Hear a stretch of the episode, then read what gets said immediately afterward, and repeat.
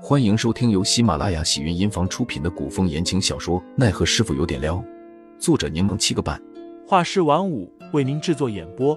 一场古言爱情、官场恩怨的大戏即将上演，欢迎订阅收听。第两百六十八章：深夜看网上。曼东道：“可是。”戴秋拦住曼东，小声说道：“公子已经够心烦意乱了。”听公子和小姐的吩咐。月上中天，夜深人静。曼东实在担心，翻来覆去的睡不着，干脆就起来，准备在院子里溜达一圈。刚出屋子，曼东便见到一个高大的身影站在围墙边，似是正准备翻身出去。借着月光，曼东识的那人是振凤，在对方动作前喊住了他：“大怪！”振凤听到声音，身形僵了下。转头望向那抹娇小的身影，你干嘛去？曼东叉着腰，一副长者准备教训后辈的姿态。这大晚上的，你该不会是想偷偷跑出去找小姐吧？振凤低头看着曼东，一双星亮的眼睛闪着温润的光。月光下，振凤原本的肤色不再那么明显，凸显出了原本的五官与面容。她五官周正，不算俊俏，但身材高大，倒有几分疏朗清秀。曼东愣了下，脸有些烧了起来，又问了遍：“我和你说话呢，你干嘛一眨不眨的盯着我看？”振凤忙移开视线，双手比划了几下。曼东眯着眼，抱着臂说道：“你不用说，我也知道你要干嘛，肯定是想偷偷救救小姐，是不是？”振凤抬眸，顿了顿，还是点了点头：“我也担心小姐，但是公子说了，不许我们出门。我可跟你说。”我们公子平时看着温文尔雅、不动声色的，其实生起气来可吓人了。我可不是害怕，我主要是担心小姐到时候知道也要生气的。曼东倒豆子一般说了一大串的话，最后伸出手拽着振凤的衣袖就往柴房的方向走。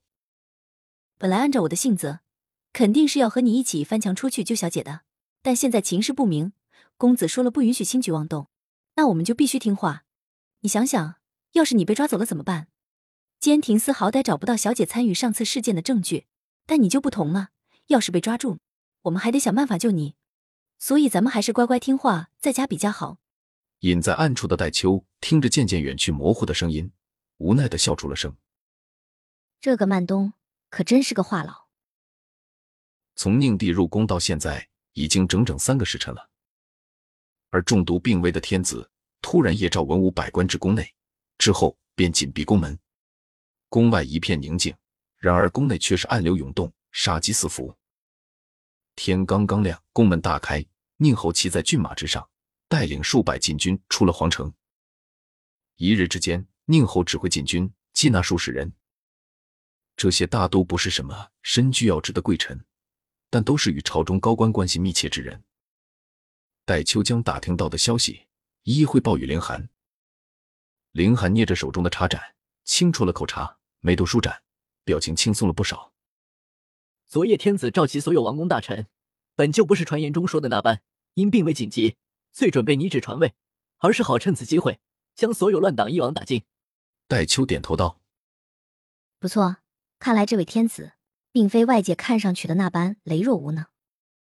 他既然能在皇子中活下来，又做了这么久的天子，那必然也是有些过人之处的。”凌寒放下手中的杯盏，起身整理了下衣襟。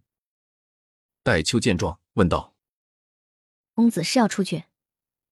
今日监庭司怕是无暇顾及吴府了，我去看看潇潇。”凌寒说着叮嘱道：“你们三人还是不要出门。虽然我方胜券在握，但此时最好不要出任何差错。”戴秋抱拳称是，随后又觉得不对劲。按照自家公子的意思，是还不准备接回杜潇潇了。吴府内的暗卫撤走了一大半，只留了几人看守杜潇潇。杜潇潇没想到事情进展的这么快，看这架势，外面怕是已经被搅得天翻地覆了。小峰见到凌寒前来，已经不似一开始那般紧张激动了，而是会意的守在一旁帮忙把风。杜潇潇靠在窗边，漫不经心的吃着蜜饯，眸光停住在不远处。